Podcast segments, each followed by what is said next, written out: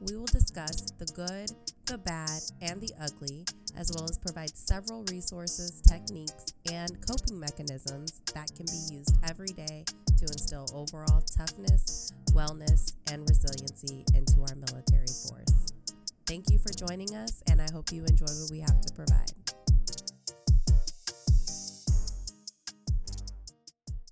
Welcome to the Seeds of Triumph podcast. I'm so honored to have the privilege to speak with Miss Amber Viola, who is retired Navy and is working in her passion to help military and veterans overcome adversity. She is the commander of the Goldsboro, Pennsylvania American Legion, a veteran service organization. She also has her own podcast called Politics But Make It Fashion, where she and her co host talk politics and fashion. Additionally, she has an amazing portfolio of social outreach and has been featured in the Washington Post and Vogue magazine, amongst many other accompli- accomplishments. Amber is the definition of triumphant, and I couldn't be more thrilled to speak and learn from her and her experiences. Amber, thank you so much for joining me today. I already gave you a bit of an introduction, but please tell us more because we're dying to know. Oh, thank you so much for having me, and um, thank you for that intro. Like, oh my gosh. well, you're awesome. oh, thank you. Um, so my name's Amber. I am currently um in NEPA. This is where I'm from. Um, I moved around a lot, so I was kind of an army brat growing up. So my mom was in army too, and um, so like funny thing, I never thought I would actually like join the military because I didn't like the way it affected my life in my childhood. Um, but I needed money and I was a poor college student and my brother was going to go into the military as well so we both decided to join the military together and um i had like up and down experiences when i was in the navy um like overall i loved it. It taught me a lot but there was also some really terrible aspects to it as well. So i mean obviously i got out. Um yeah but i mean for me like there was a lot of personal growth um you know the military kind of uses you and uses you for all you got and i knew that going into it coming from a military family so i really wanted to use it for all it had to and kind of do as much as I could to get out of it, you know. Um, so I just tried to get as many like qualifications and certifications and stuff as I could. And um, I started taking college classes and stuff and using my TA while I was in. So I was um, able to then come in kind of as like a sophomore, junior when I started my college once I got out, which put me in like a really good position. So um, I got out and I've been out for five years now. I started school the next day after I moved up here back home. And I went to school straight through um, this summer. I graduated with my bachelor's in social work, took a little break from school, and now I'm back at it again. And I'm graduating in May with my master's. So that's uh currently what my main focus is on is just trying to like oh girl finish strong because i'm tired. Uh, but i'm also the commander of my american legion in Goldsboro right now and that has been uh such an amazing experience and something i never ever thought i would do or have the opportunity to do or anything like that. So that's been really great. And um I have a podcast, as you said. So, um, hosting and producing my podcast has become a very new passion for me. And it's something that I love to do. So, um, those things are kind of what's uh, on my plate right now, as well as just being a mom, always. That's first and foremost. So, you know, I love helping people and I've always wanted to help people. And after leaving the military, I really wanted to help veterans and female veterans. Um, while I was active duty, I was a victim advocate, and all of my instructors um, were civilians and they were all social workers. And I just thought that they were such amazing people, and I loved like their kindness and their empathy and their willingness to want to help people. So I knew that when I got out, I wanted to become a social worker. So, what did you go into um, college for initially, like before you joined the military? I went in as a history major. Oh, okay.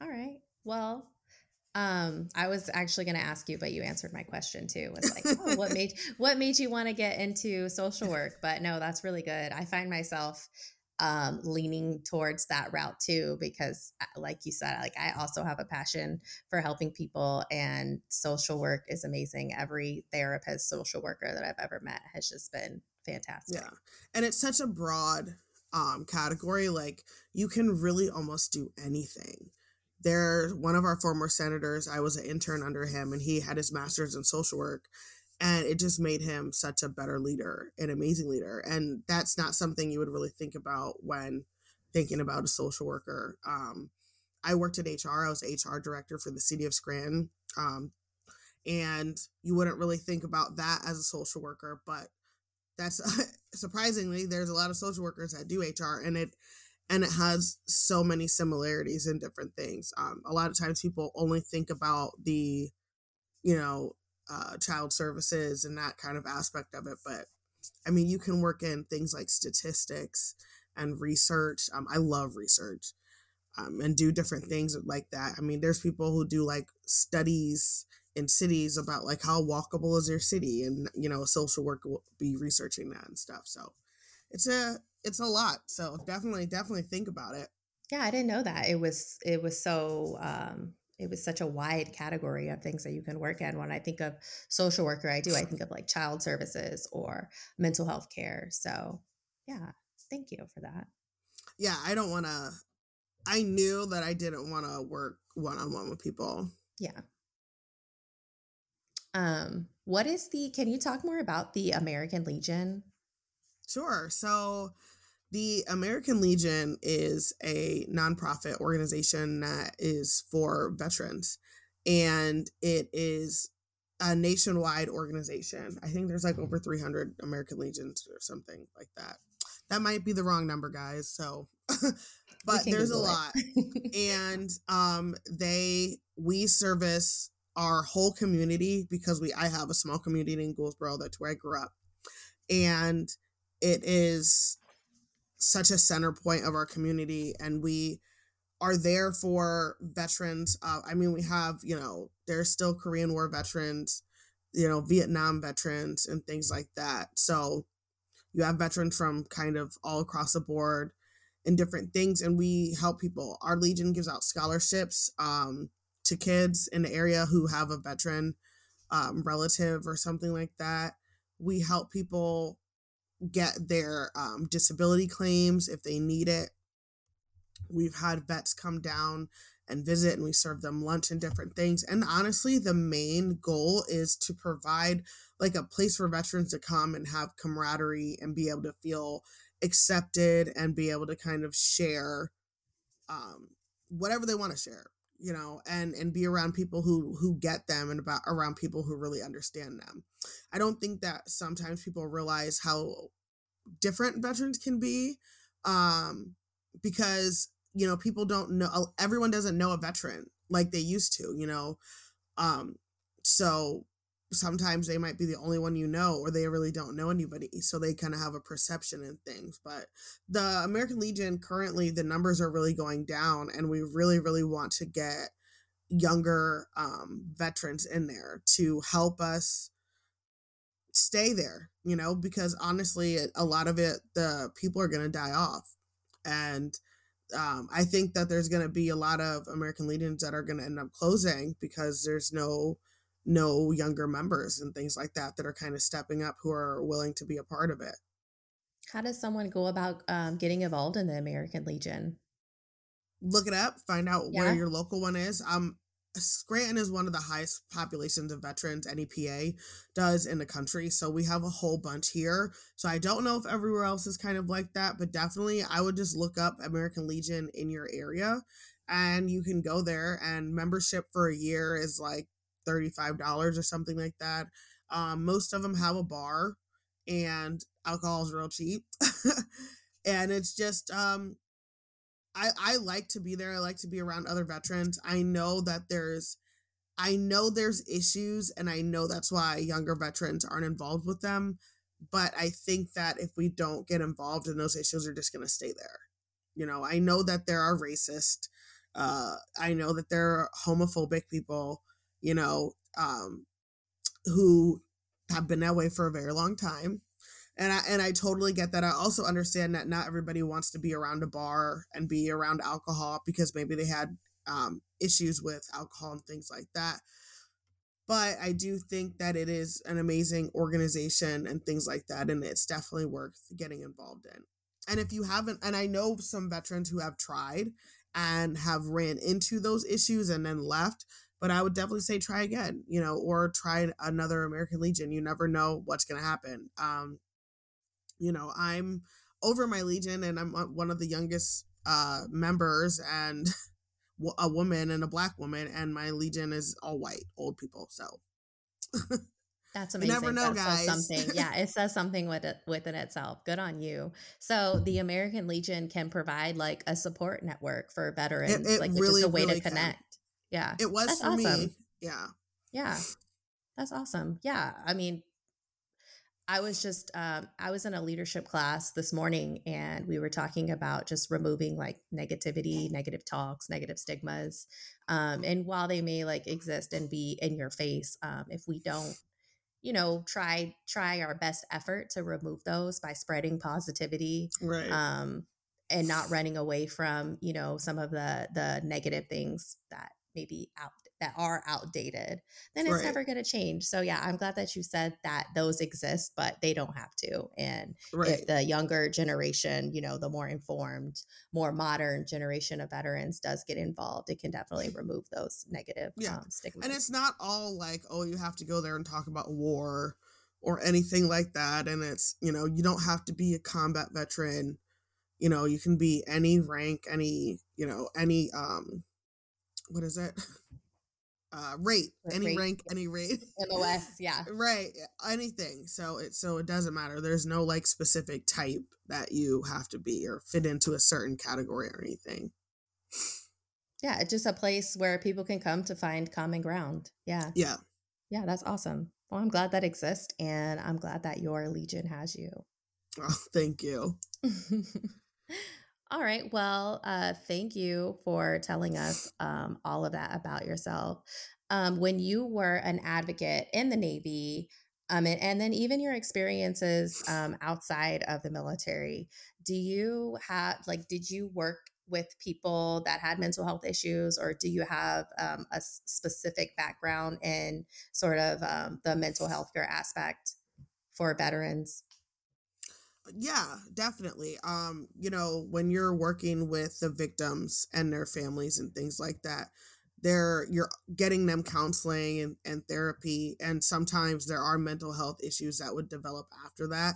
A lot of times victims do have ptsd from the incidents that occurred um whether it was one or whether it was many um, can have depression and anxiety and things. So those are very like normal things to happen after somebody has a traumatic incident going on. So just being around people and having to learn how to kind of navigate that and what to do and and how that system kind of works and after the military i helped a lot of veterans um, get help with the va and be able to try to apply for benefits and things like that so that they can get diagnosed with a mental health um, illness, mental health issue, um, and get the help that they need and get the treatment that they need. So seeing people in different stages kind of of the process, you know, and um, some people where it's still it's still hard for them to even talk about it you know and then have working with people who have you know shared it so much that it that they're able to do so. So it's it's been interesting to to do all that. Navigating it in the navy and outside of the navy is hard. Both of them have kind of their own their own issues you know. Mental health services while you're in the military is like uh, well basically nobody wants you to do it and nobody's really supportive of supportive of it and so when you have that and then trying to kind of overcome that mindset when you get out to still kind of want to seek help is definitely hard. Um, it can be hard to admit that you have an issue that you need to work on, that you have a problem. But um, you know, when they call it like mental illness, it's an illness. You know, you need to get better. You need to, you know, do what you have to do to try to try to get stronger, you know, and and develop better coping mechanisms and and different things like that. So it's it's it's so interesting and you know, I got diagnosed with PTSD um myself, so I have had to personally navigate the veterans health system and mental health system and still still obviously do so. So I know how it is and I know kind of how the system works and and I just want to do whatever I can to help anybody who needs any help. When you were active duty, um, did you utilize any mental health care services or do you have any opinion about kind of what was offered or, you know, the availability of what was being offered um, at the time? Yeah, I, I did. Um, I had postpartum depression and um, so I was actually this is I was at a DGUTS command um, during this and my oh, actual wow. first experience with the mental health department was absolutely horrific. It was terrible. I I was crying like this lady was horrible. Um but this wonderful woman found me in the hallway crying and she was a, a, therapist there and she took me into her office and talked to me and she was absolutely amazing and i i was lucky because i had a really great supervisor so there was a point where i was going to therapy like twice a week um i probably should have maybe been in inpatient therapy at the time but i was like going through i going through a divorce, gonna have custody issues, and I was worried about that affecting all of that. So, but I was able to go to therapy twice a week um, and be with this amazing counselor and really kind of learn how to get better, learn what was wrong with me, learn how to feel, learn how to, you know, fix things. I was able to take medicine um, along with therapy. I'm definitely an advocate for. I'm not i don't believe in pill pushing because i think there's a lot of other stuff that you can do especially for mental health. But i think when you do all those things in conjunction together it, it can be really really helpful. Um so for me it it really was with medicine and therapy and things like that um i also utilized um fleet and family services because i used i took parenting classes before um, I had my daughter uh, while I was pregnant and things like that. And then they continued after I had her and things. And so that was an, another layer of like support and help and another system that I had that I was able to utilize. So um, I do always advocate for people to go and utilize Fleet Family Services. Um, you know, go to your mental health department if you have one. But if you don't trust it or you don't trust your command, you can always go outside. You can always use a civilian counseling service. Nobody can tell you that you can't. If they tell you that you can't, they're lying. Um, so you can always go outside and you can always do that. And the funny and the not funny thing, but the good thing about civilian counselors is you can find somebody who's maybe available Saturdays or Sundays or at night or early in the morning. Um, you know, because military doctors they're they're pretty much on that like nine to four schedule. Right. So, and that's when you're working. And, mm-hmm. um, you know, one of the downsides of trying to seek mental health treatment in the military is, you know, your schedule and you're working and it's really hard to take time off. So, trying to do that, I do understand that is a huge barrier for people being able to get help.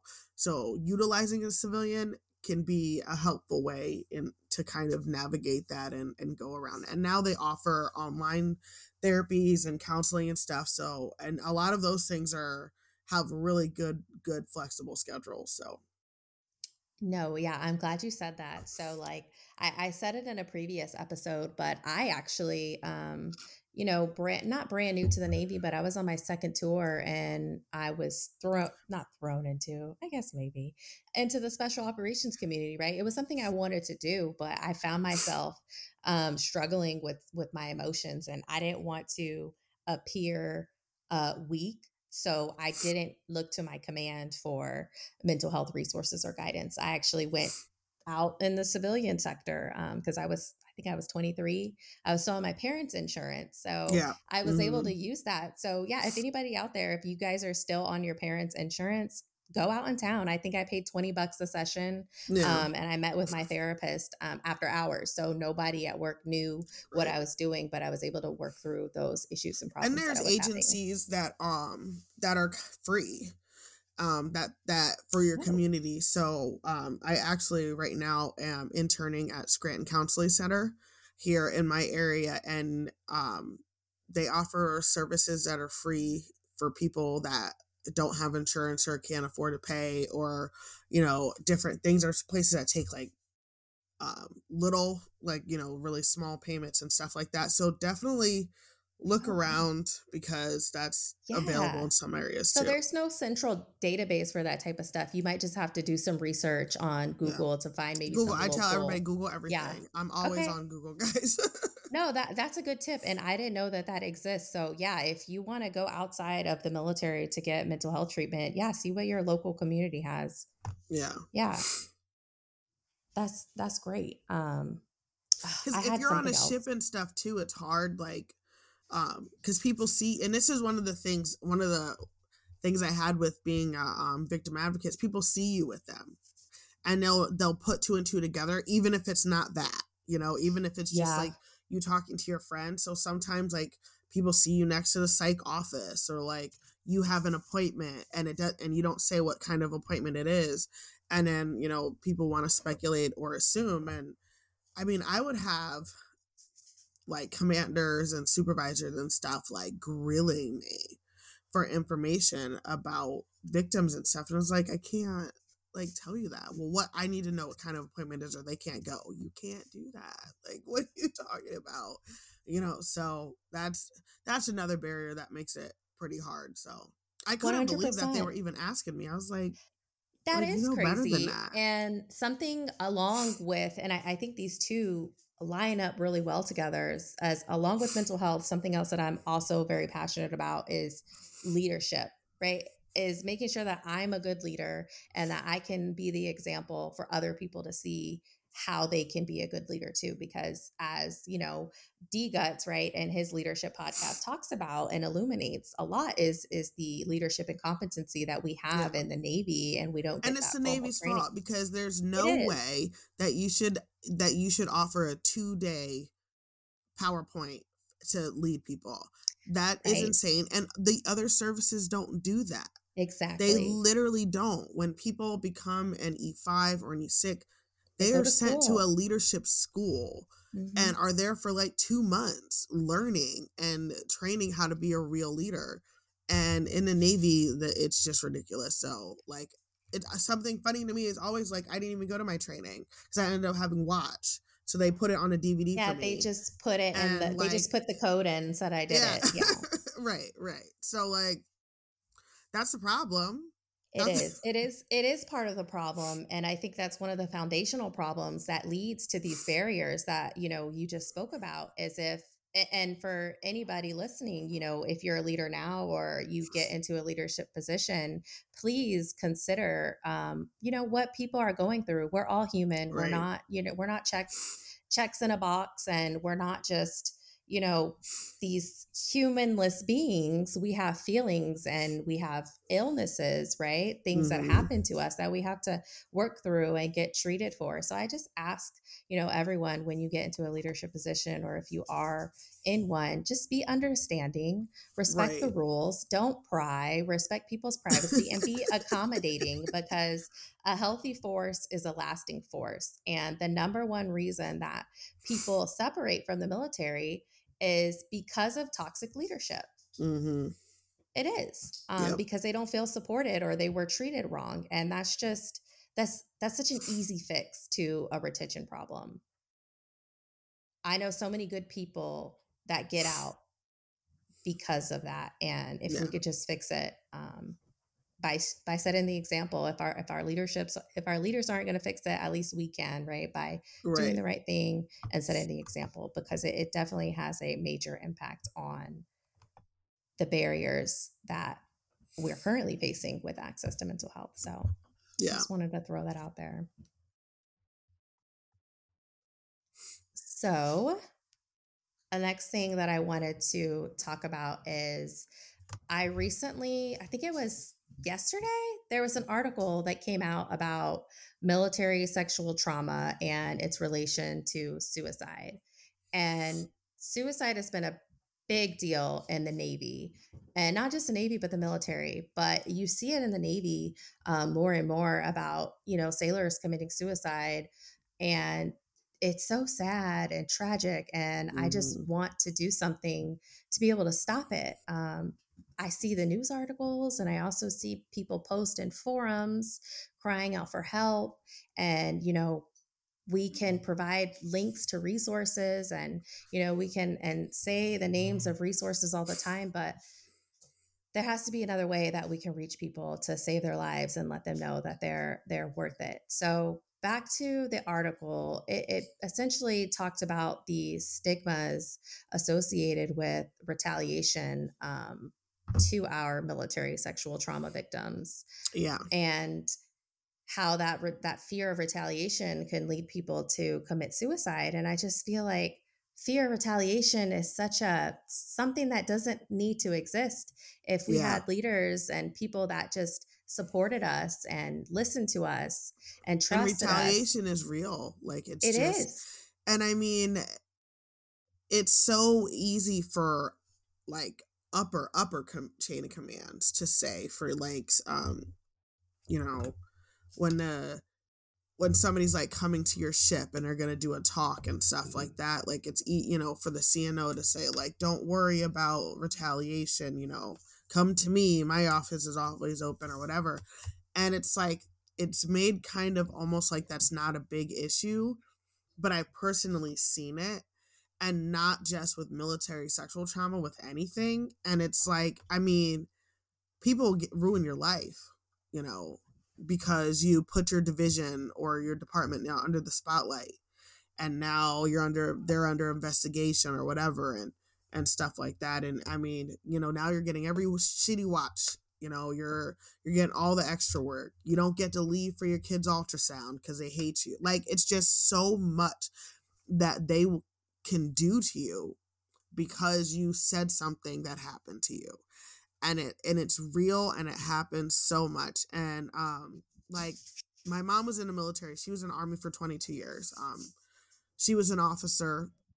And there are so many times i would tell her stories about what happened in the navy and stuff. And she's like why didn't you go tell some like why weren't you in um you know the investigator's office or whatever? And i'm like no you know no because it wouldn't have worked it would have been terrible for me.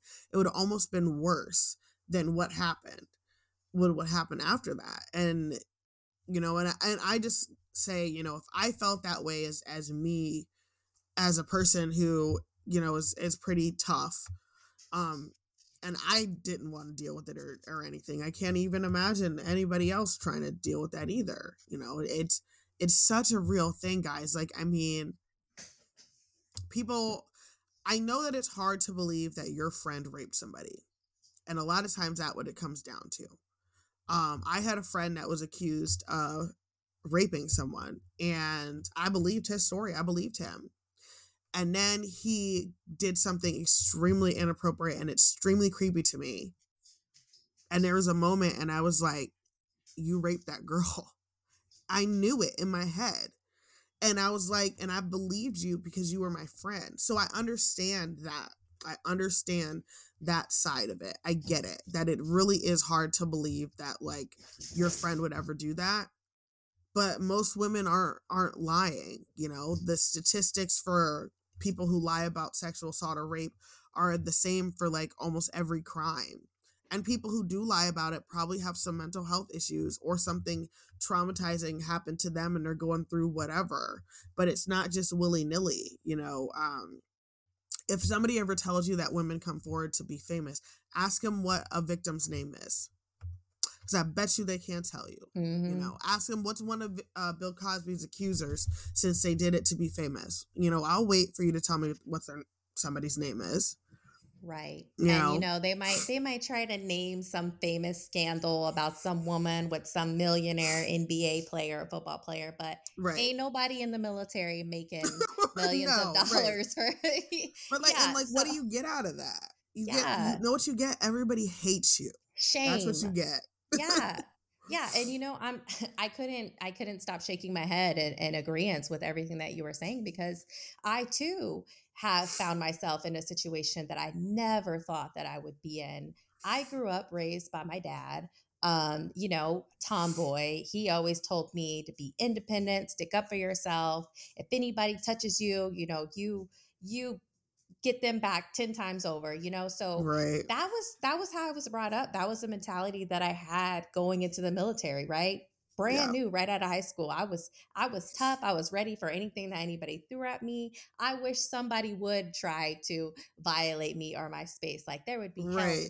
Like that was the that was the mindset and the attitude that I had until some real stuff happened. And I found myself secluded in a different country on a deployment, being harassed and touched every single day by somebody that I was supposed to trust as my leader. And you know what? I folded. I I didn't get them back. I didn't try to punish them and it was because I was scared that I was going Mm. to ruin my reputation, ruin Yes. ruin the rest of my Navy now you're career. a hoe. You just regret it. And you know what? I let that fear prevent me from coming forward with what was going on. So something that, you know, could have lasted one time, one week. If I would have reported it, it ended up lasting six weeks until somebody Yeah. else reported it for me. And I still had to deal with the consequences, the rumors. I was labeled Even though you didn't even report it. And that's the thing too. Even if somebody else does, it's still like, oh well you like no. And and and people spread rumors and people just believe it, you know, just And the thing about spreading rumors is people don't really think how toxic and powerful it can be, but rumors spread Mhm. like wildfire and they get into somebody's head. And sometimes when everybody's saying the same thing, people believe it and there's Mhm. really no coming back from it. Or that's at least that's what it feels like, right? And that's how I felt. And I prided myself in being sharp and professional and, mhm. and never coming out of character and just always doing what was right and the fact that you know the what people were saying at that point defined me it was awful and that's when i lost myself i fell into the deepest darkest times of my life i felt worthless the people who i should have trusted the people who knew me and worked with me i thought were calling me these names saying that i lied about it just completely invalidating yeah. my truth and it was the worst feeling in the world yeah. And even people you think are your friends. exactly You know, people that you were really cool with before and now all of a sudden won't talk to you or whatever. And Mhm. it's like yeah it's it's a it's big it's a big thing that we deal with and, and i know men deal with it too but there there's a stigma around women and women lying and then women having to face these these second and third order consequences but Right. i would say because i came out of that i'm better for it now and i wish that i hadn't let that fear of retaliation scare me away from reporting it in the first place because right. me not reporting it let him get away with it several more times more Yeah. times than he should have and i still had to deal with the repercussions so just just if if you find yourself in that situation or you've been through that situation and those who will go through that situation because it's inevitable just just be strong know who you are and be confident in who you are and what you did the truth will come out and whatever whatever you go through and whatever adversity you face you, you're going to get through it you just got to stay strong that's such an important topic to talk about and, and a lot of people don't address it so Yeah, I think so. I think it, it just makes it hard. That's that's the number one reason why when working with victims that people wouldn't want to say anything was was retaliation or or fear of retaliation. And as as leaders too I'll, I'll draw it back to leadership right as leaders we can remove that fear of retaliation by making sure that our, our people feel supported know that we'll stand by them Right. with that the there was there's also some more statistics that i wanted to provide um to our audience and to you as well and get your thoughts. There was a, um, on August 31st of last year, 2022, the Pentagon released the annual report on sexual assault prevention in the military. And the findings were that 36,000 service members reported experiencing unwanted sexual contact. 8.4% of those were women and 1.5% of those were men. And that was a 35% increase since 2018. So in three years, nearly 35% um, increase. That's crazy. Yeah. And one of, and like I keep saying, right, leadership plays a part in this. And um, in the same article that I was reading um, that displayed these statistics, um, Colonel Don Christensen, who's retired, he was a former chief prosecutor of the United States Air Force. He said that leadership plays a big role in these numbers, and that if leadership had supported rather than obstructed removing commanders' prosecution authority years ago, that the military would be in a much better place now. Yeah. And that brings me to want to bring up the um, National Defense Authorization Act that came out um, regarding the, excuse me, the Special Trial Counsel that's supposed to provide um, expertise and like a civilian prosecutor yeah. to go after these sexual assault cases um, with the hope to restore justice and the in the process for military and supposedly, according to the SecDef, um, it's supposed to be rolled out late this year in December of 2023. So, what are your thoughts on that whole thing? I mean, I hope it works, yeah. but I, it's it's hard. I mean, you there's so much that goes into the the process not working, and it's not just one thing. Um this could definitely help but it just definitely depends on like just who's on the council. You know where are we pulling these bodies from and different things and i think that just really makes a difference.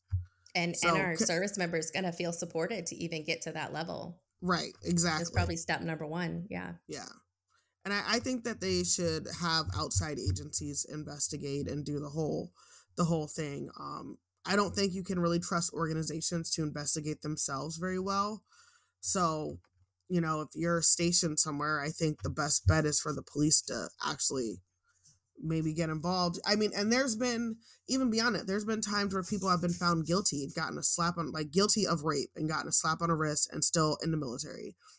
So like what happens if they're guilty? Like are we actually going to show consequences for these things or not? because right. it, it, the way it is now the people that are found guilty what's actually happening to them? Because right. because it, it's been nothing a lot. So yeah.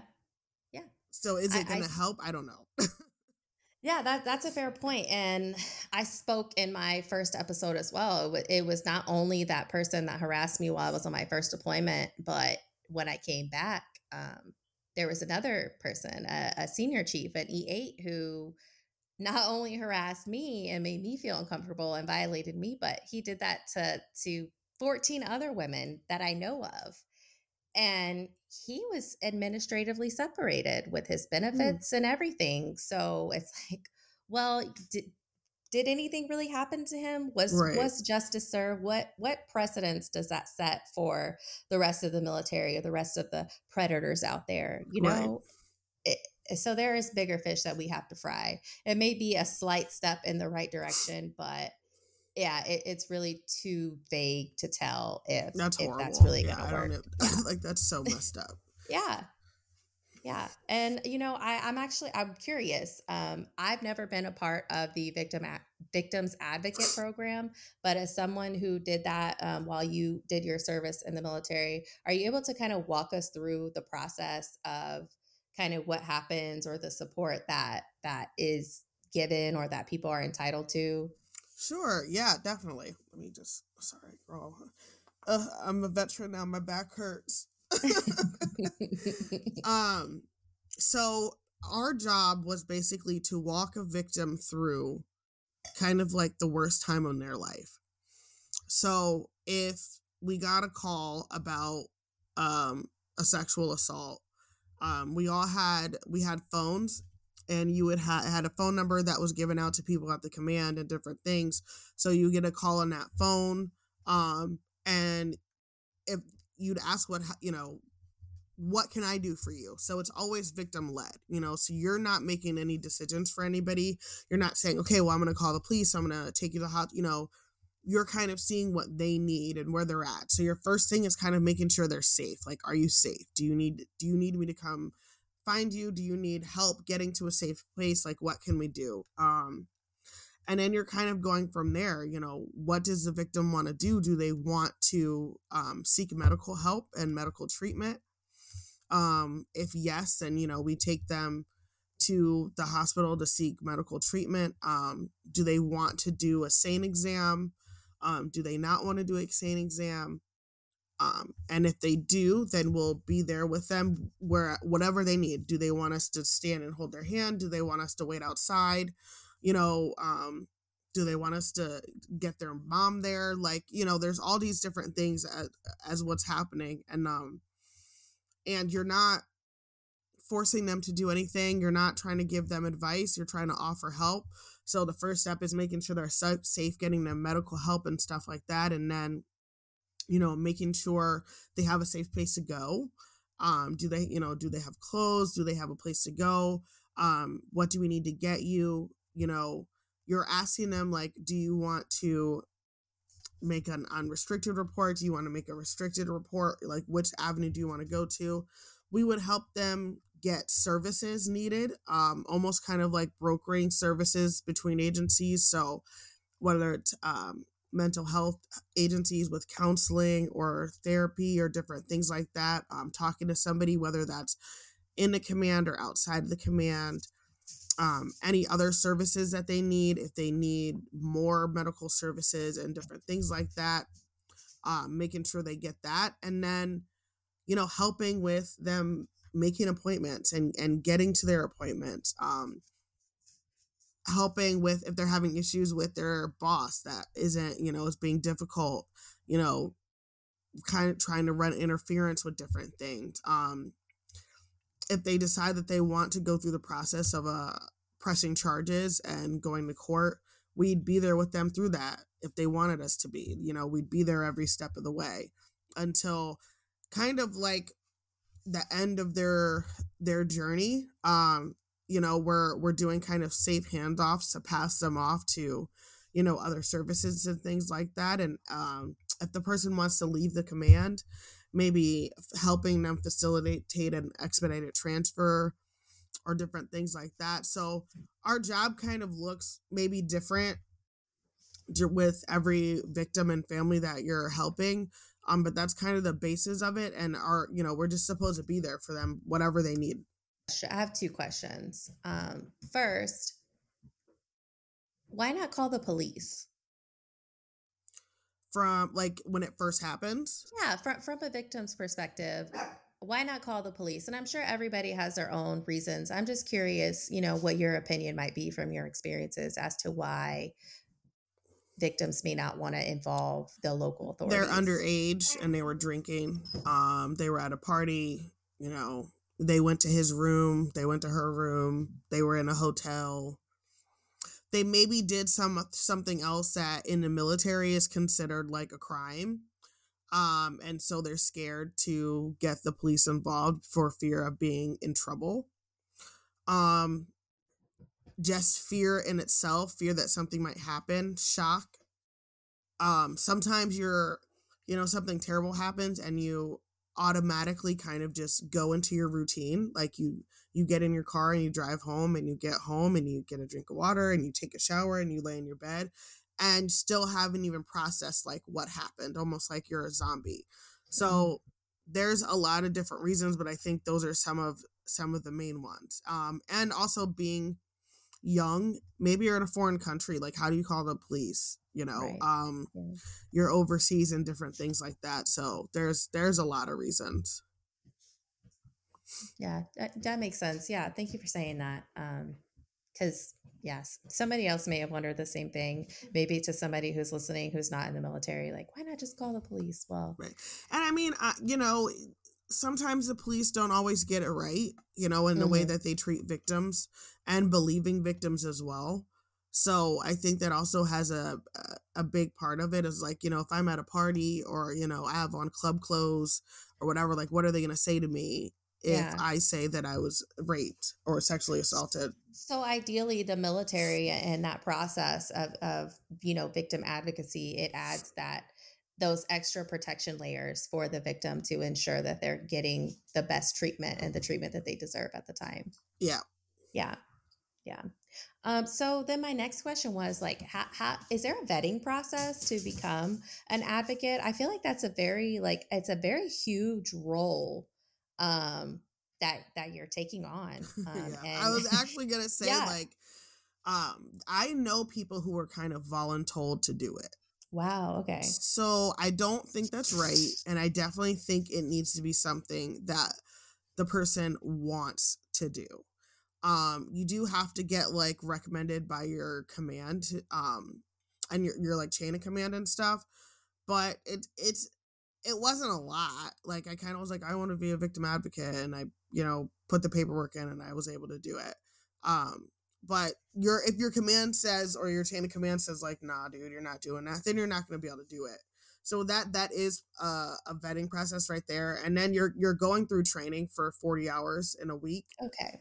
And there's times that they haven't certified somebody because okay. they were like nah you know um so there are the social workers there who are doing that and they're outside of the command they're outside of the military so i think that they're a pretty good judge of character in the vetting process as well okay that's good yeah that's good the people i know who did it really wanted to help people and really took it very seriously and honestly, I would hope so. That that disheartens me that somebody would just be voluntold to take on such such, yeah. such a huge position, right? That's yeah. a lot to deal with, and you have to be equipped and ready and willing to deal with everything that comes with that. So, right, yeah.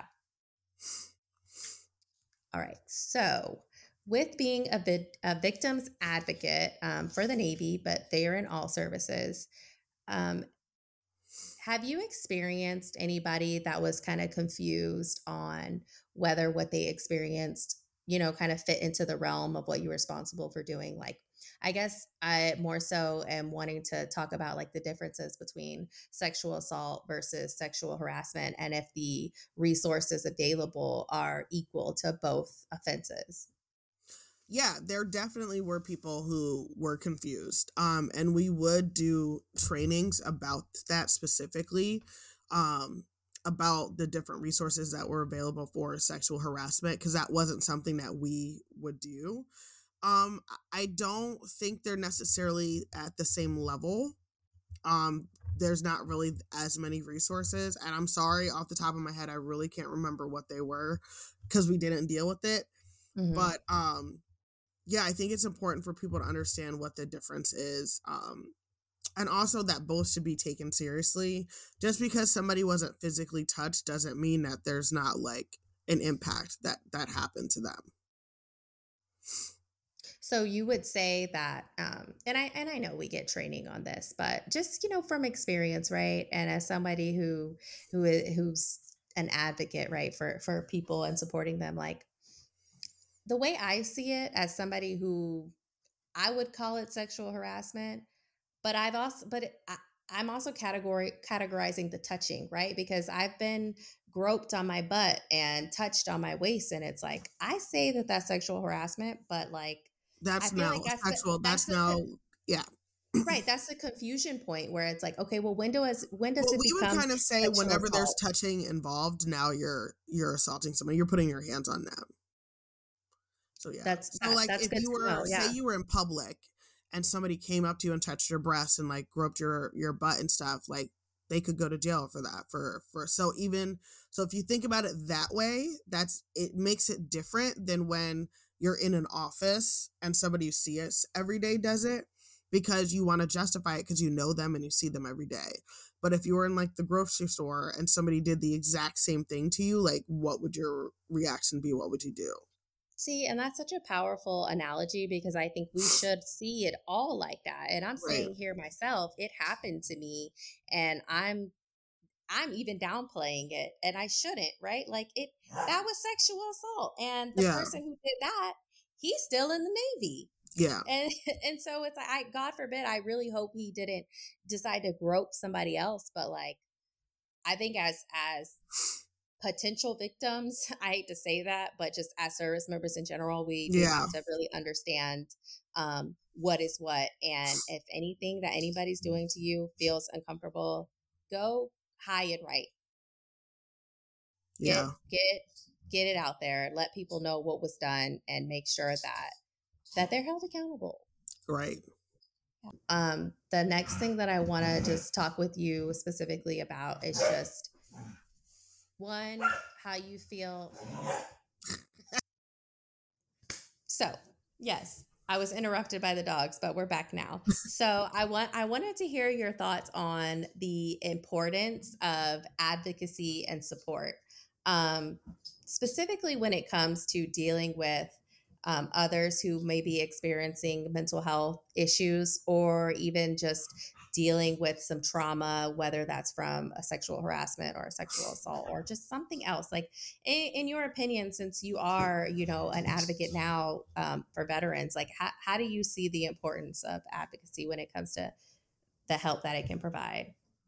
It's really important because people need to know what's out there, and like everybody's not privy to the same information um, or listening all, all at the same time or whatever. So, you know, reminding people, having people remind people, um, like showing support for something by talking about it um, and publicizing it makes people feel better and makes people feel like it's something that you care about. If they never hear about it or if they only hear about um, where to go for sexual assault or what to do, you know, twice a year during your training, mm-hmm. um, then they don't feel like that's a real thing that they can go to because they don't ever hear about it anytime else, you know.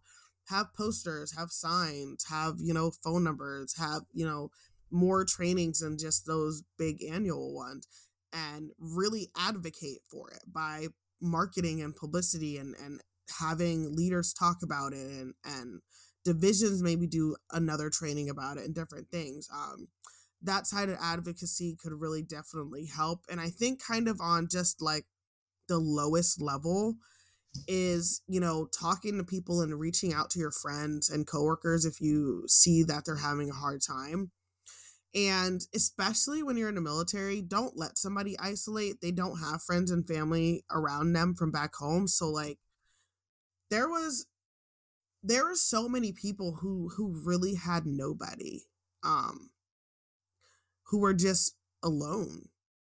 Nobody liked them or nobody really talked to them or they didn't really have any friends and they were all alone. And like you look at somebody like that and they're going through something and you never know what could happen but just reaching out and talking to them or like hey i got i bought you lunch today or you know or hey do you want to hang out after work or something? You know making yourself available and reaching out you know maybe like stopping by or well texting before you stop by um but to somebody's house and things like that you know to to really show that that you're there for them and not just saying it I mean, there's so many times people make these empty, oh, I'm gonna be there for you, anything you need. But then when you actually need somebody, somebody or something, nobody's there. You know, for me, one of the worst parts of postpartum was I was stationed in Virginia. My friends that I had in the Navy had all left and moved to different commands, and I had nobody. Um, nobody came to see me and my baby for like a month or so, you know? And I would see other people talking about how, like, you know, somebody brought them food or like you know, they had all these people come visit, and I didn't have any of that. I didn't have my family there. My brother was actually deployed, um, right like the two days after I had the baby. Um, you know, I was just so isolated. And I don't know that people would have really known that unless they asked me. Mm-hmm. You know, I don't think they would have known that I just didn't really have a support system because we all assume that everybody kind of has the same thing that we have or we assume that they have it better than us right when a lot of times they they might not and they don't you know so everybody doesn't have a best friend or somebody they can lean on or a mom that they can call and just talk to. So you might have to be that person for somebody you know and asking somebody like do you have do you have somebody you're talking to? Like you don't have to talk to me. If you want to talk to me don't talk to me. But i want to know do you have somebody that you can talk to about whatever's going on? You know be yeah. a little and, nosy sometimes. and you know, sometimes because I can relate to that, I'm a very introverted person. I actually enjoy being alone. I'm not going to call it isolating because isolating is a different thing. And I have mm-hmm. done that and that was not healthy.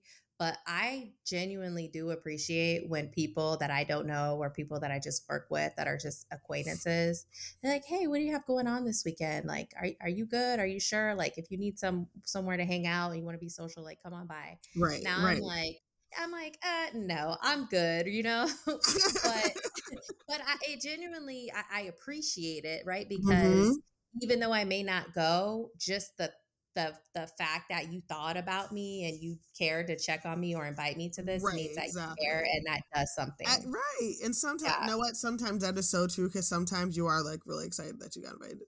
Um, I kind of like to be at my house too, so yeah yeah so it's okay to, to turn it down too and and another yeah. thing is i forget who i was talking to but you know i was talking about some of the reasons that people join the military and one of the biggest ones is like a sense of belonging right they may mm-hmm. grow up from nothing or they may be trying to get away from something and right. you know they leave their their past in the past and now you're you know floating on one of those big gray things in the middle of the ocean somewhere right. or in a tent in the desert and now you don't know anybody or you don't have anything. So it's like, why not just be kind and support each other, whether you are going to be the best of friends or not? Like, y'all are all in this situation together. Right. So let's be kind, let's support each other, let's check on each other, lend a helping hand, and just let people know that they're not alone. They don't have to isolate. We're all in this together. And something right. as simple as, hey, man, are you doing okay? All right, you want to come have lunch with us? No, cool it'll make the world of a difference. Right. So yeah, oh, I'm so, I'm so glad you said that. Advocacy is so important, and it takes so many different forms. Right. Um. Well, the next thing that I want to get into is the um, seed of triumph. so it's kind of the basic of the podcast, right? Um, I wanted to build a platform where people could come on and share their own personal stories of resiliency of triumph. So essentially, a seed of triumph is just a reframing of a traumatic adversity and into the beginning of progress, right? So sharing your seed presents an opportunity for us all to work through, endure, learn, grow, and ultimately just triumph through life, through through whatever life throws at us. So I wanted to ask you if you had your own personal seed of triumph that you wanted to share. Um, sure. Yeah. For me, it was um like I talked about before when I had postpartum depression. It was a rough time. Um, I was getting divorced. I was a new mom. My baby was young, under one. Um, I was getting out the Navy. I was moving. I was starting school. I was starting over completely, and it was probably one of the hardest times in my life. It was so lonely. Um, being a single parent is extremely lonely. So, if you know anybody that's listening to this, like if you know of a single parent, definitely reach out to them. Um, especially if they're dealing with any of the stuff that we talked about, because you can't go anywhere. You know, especially if you don't have the extra money and stuff, you're kind of stuck at home. So it was just a hard time, but you know, I was going to school full time and I was being a single mom and my daughter was thriving in in daycare and stuff she was doing great and i was doing great in school and and outside of that was starting to become a community activist and stuff and and building up my resources and kind of the tools that i had and um, the connections that i was making and things like that and i was able to graduate from college and i look back on that and i'm like i don't know how i did any of that um it was rough but i did it you know and i i pushed through and i overcame and there was so many times i didn't think i was going to be able to do it at all. Um a lot of tears you know a lot of all nighters, you know, but I look back on that experience and I'm so proud of myself for being able to come out on the other side and being able to to do it. And I know that uh, DGUTS, he was such an inspiration to me and such a motivator to me. Um, he really made me believe I could do anything once I got out the Navy. Mm. He really believed that I was smart enough to like do it, you know?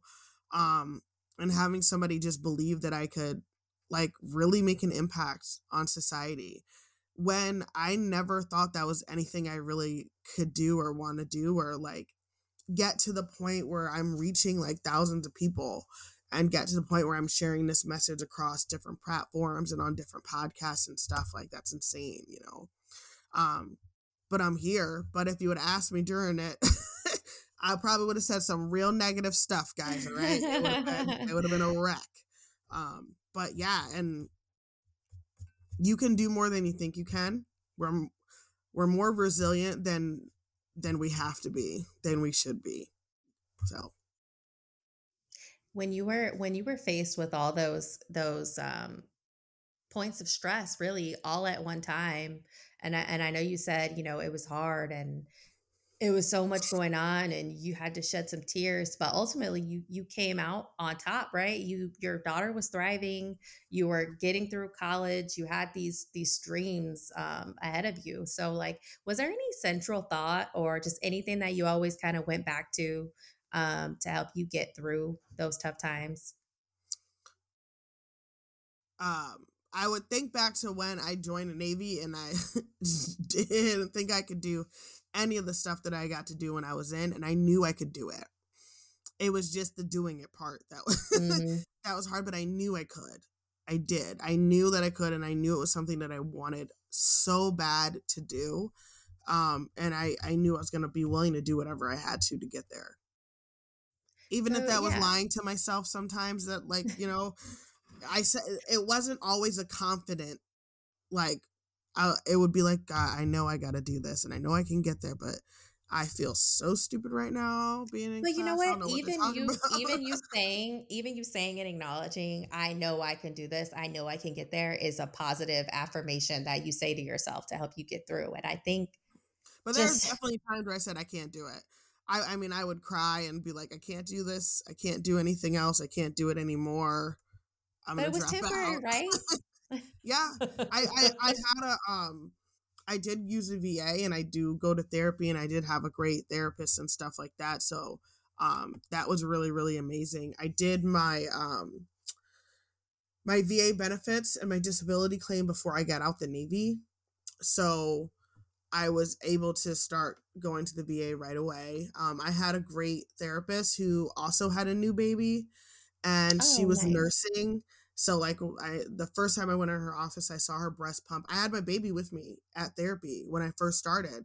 She was a baby, so like she didn't know what's happening. But that's you know that's the reality of like being a single parent and the situation I was in. Like I had to take my kid to therapy with me, so you know it it it was it was difficult, but I had help. You know, I had a support system.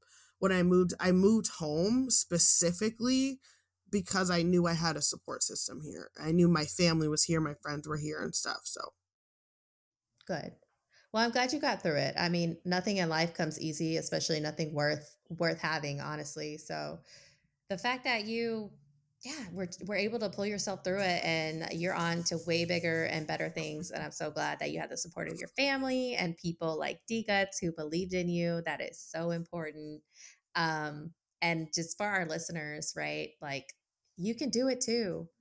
Like we all fall through hard times. We all don't think that we're going to get through them, but just I challenge you if you're going through something, go look at yourself in the mirror and say, I got this. I can do this. I will get through this because you will. Yeah. You will. Like it can't get worse than it is, right? Like that's what, right. you know, and I sometimes tell myself, like, this is it, Amber. This is what it feels like. You know, it has to get better. Like, you know, rubbing two cents together to make dinner. And I was like, I'm going to graduate and I know it's going to be better than this.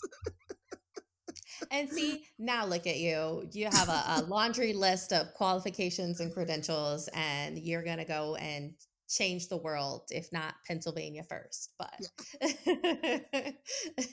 be on the lookout for Miss Amber Viola. Thank so, you.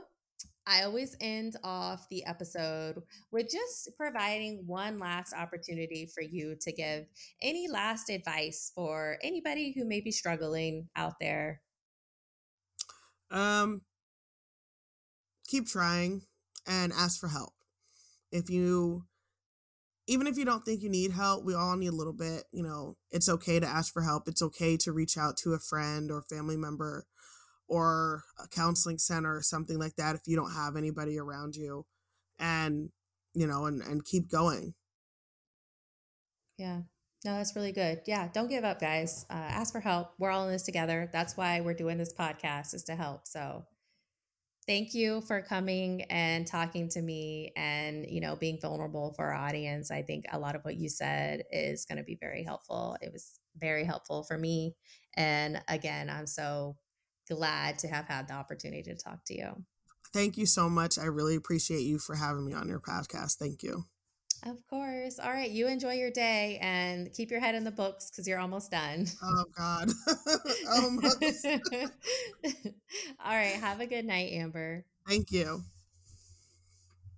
One last thank you for listening to Seeds of Triumph podcast, and thank you to our guest, Miss Amber Viola, for sharing her experiences and advice, and for all the work she's doing to help our military and veteran force. I look forward to seeing her name in the headlines. And as always, if you are struggling with your mental health and need additional resources, please view the link listed in our bio. The Seeds of Triumph podcast can be contacted via email at seedsoftriumph.podcast at gmail.com. The views expressed by the speaker and all guests are not those of the Department of Defense, United States Navy, or any other government strictly those of the speakers who do not speak for any other organization or entity. The speakers are not mental health professionals and do not intend any of the content of this podcast as mental health advice. If you need professional mental health advice, please seek out your closest military or civilian mental health providers immediately.